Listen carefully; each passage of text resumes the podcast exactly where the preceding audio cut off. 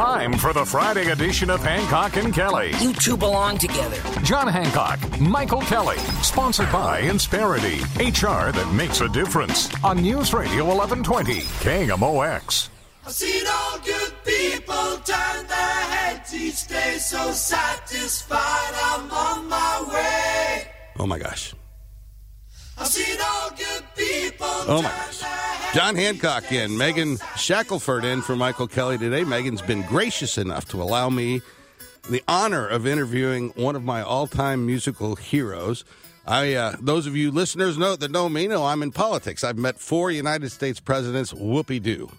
Today, I am speaking with the man I consider one of the great composers in rock and roll history and performers, Jon Anderson, longtime lead singer of the band Yes, and he's coming to town. He's going to be here on Tuesday, May the ninth at the Family Arena in Saint Charles. The showtime is at seven. You can get tickets, as I already have, at family arena dot com. Jon Anderson, welcome to Saint Louis, my friend. Excellent. Nice to hear you. It is great to hear you. Uh, this is a tour that, uh, well, it's going to be really interesting. You're playing with a group called The Band Geeks. Uh, going to be doing mostly Yes? All of it, Yes. Oh, nice. Uh, and everything, all of the pieces that we know and love. And I saw that this is not a lengthy tour. How's your, how's your chops holding up?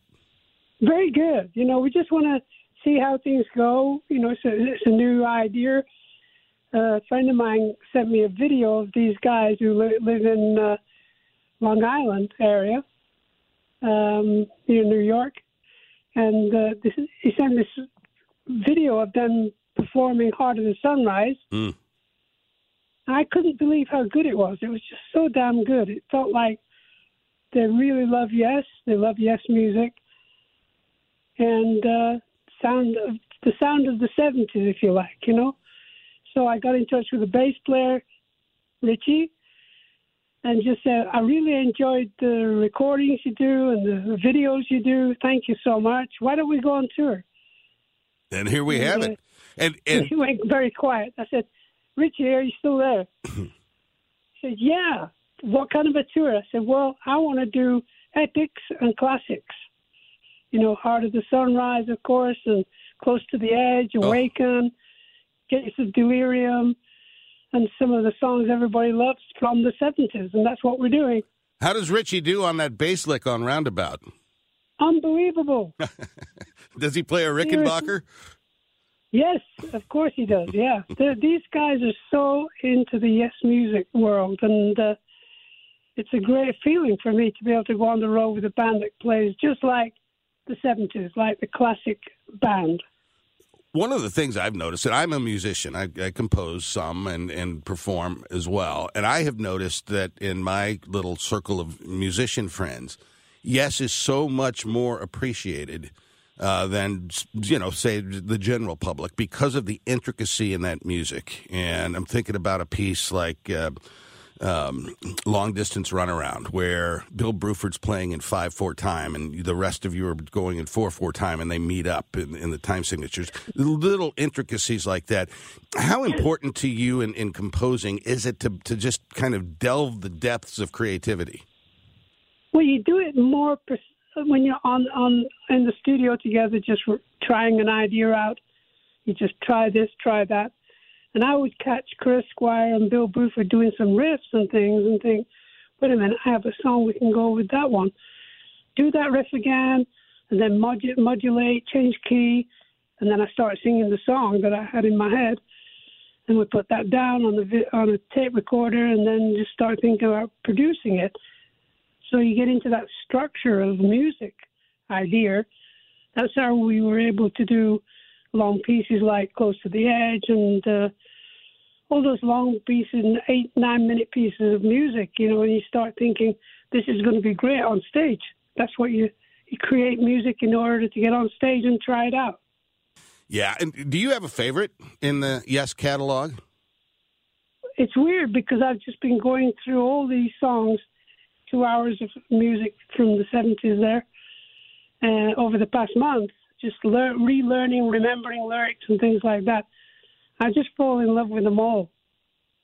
Yeah. I, uh, you know, it's an album that was quite controversial in its day with uh, Tales from Topographic Oceans. I know Rick Wakeman was not a particular fan of that one. I think that was a brilliant album. Uh, whose concept was that in the band? Did you all, did you bring it to the gang, or was it kind of more of a collaboration? I got together with uh, Steve and did some rough ideas and sort of guessed how four pieces of music could work, you know, four twenty-minute works. We just done a tour with Close to the Edge, which again is twenty minutes of music, and uh, Starship Trooper has a ten-minute work. So I said, why don't we just do a large double album, four twenty-minute pieces of music? And uh, Steve said, yeah, look, we can do this. So we went to with, with Chris, and Alan White was in the band then, and Rick Wakeman. But Rick was doing his own album at the time, so he didn't have much time to work on Topographic. But the idea of the Ritual, we're going to be doing Ritual on the tour. Oh, nice. It's a monster. You know, it's like, uh, why not do this music? It's still beautiful, it's still wonderful, and it's timeless. Mm. Speaking of timeless, for many of us, this was what introduced us to the band. Yes, it's Roundabout from the Fragile album. And I've heard you tell the story, Jon Anderson, about how Roundabout came along. I'd love you to share that with our listeners. Okay, well, we were in Scotland doing a tour, and we just played a show in Aberdeen, which is north of Scotland. We were heading down to Glasgow. It was about a four-hour drive down a one, two-lane, sort of no highways or anything, just a road, winding road, and then there's a roundabout there, the local village there, and then another roundabout. So on the twentieth roundabout, I said, there's too many roundabouts on this trip. And me and Steve were in the back of the van, and we started writing the song. And one of the things I noticed was that uh, left and right of this very narrow road with sort of mountains coming right out of the sky there, because the, the clouds were so low. And I wrote down, coming out of the sky, mountains coming out of the sky, and they stand there. In and, and out we the valley. Down, yeah, down through the valley. And then we went through, uh, around some uh, lakes, you know, Loch Lomond and things like that. And these are big lakes, and we're driving around the lakes, in and around the lake. And by the time we got to Glasgow, twenty-four hours later, we'd be home. That was so. That was the lyric. You see, twenty-four before my love, I'll be there. Yeah, yeah. It's uh, it's just a classic piece of rock and roll, uh, historic music. Very clever, very difficult, uh, very intricate. Uh, you are now a member of the Rock and Roll Hall of Fame, and you got there after, unfortunately, the death of Chris Squire. You're just phenomenal bass player. And you yeah. performed Roundabout there in Cleveland several years ago with Getty Lee of Rush sitting in on the bass. How was that? Yeah. He he was brilliant. You know, such a sweet guy. And he was a big fan of Chris. Him and Chris used to get together now and again. And he was so happy to get on stage with us. And uh, it was a great feeling. You know, yeah, Chris was there in spirit. I never, never ever forget that, you know, and... Uh, He'll be there to, uh, this weekend when we start doing our first shows. And then when we get to Saint Louis, we'll be so well organized. Well, I will be there on Tuesday, May the ninth at the Family Arena. Doors open at six. The show time is seven o'clock p.m. family arena dot com for tickets. The great Jon Anderson is coming. Before I let you go, Um, we lost within the last year or two uh, one of your collaborators. You, you've collaborated beyond Yes with some of the most amazing musicians, one of whom, Vangelis. Uh, tell me about his talents.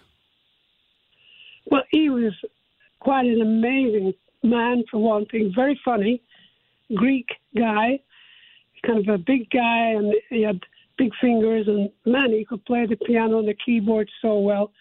He was one of the first to use laser beams in a show. And the sound of his...